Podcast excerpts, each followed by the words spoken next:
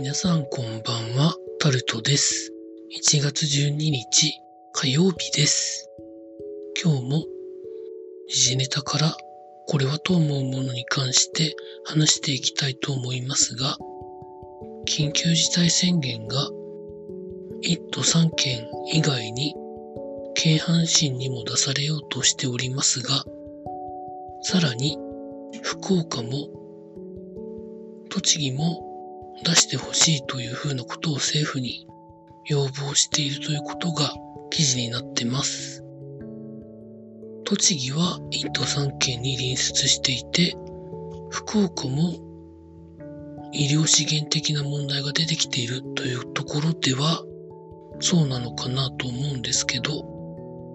他にも出した方がいいかなと思うところもあるっちゃあるんですけど、どんなもんなんでしょうか。続いて、その1都3県の中の神奈川県に、新たな感染者が今日906人、過去2番目の数の感染者が出たというところで記事になっております。どういうところになってるんでしょうか。続いて、首都圏の20日からは終電が繰り上げになるということが記事になってます。まあ、様々な要因によって利用者が減ってるというところが、要因なんですけど、終電が繰り上がったというところでどのくらいの影響が出るかというところを私は注目しております。続いて、鬼滅の刃がヒットしている東宝が情報修正というところで記事になっております。営業利益の予想を情報修正して、2021年2月期の営業利益予想が前年比の64.1%減の190億円に情報修正というふうに記事にはなってます。まあもともとは多分コロナの影響で映画館が閉まったり、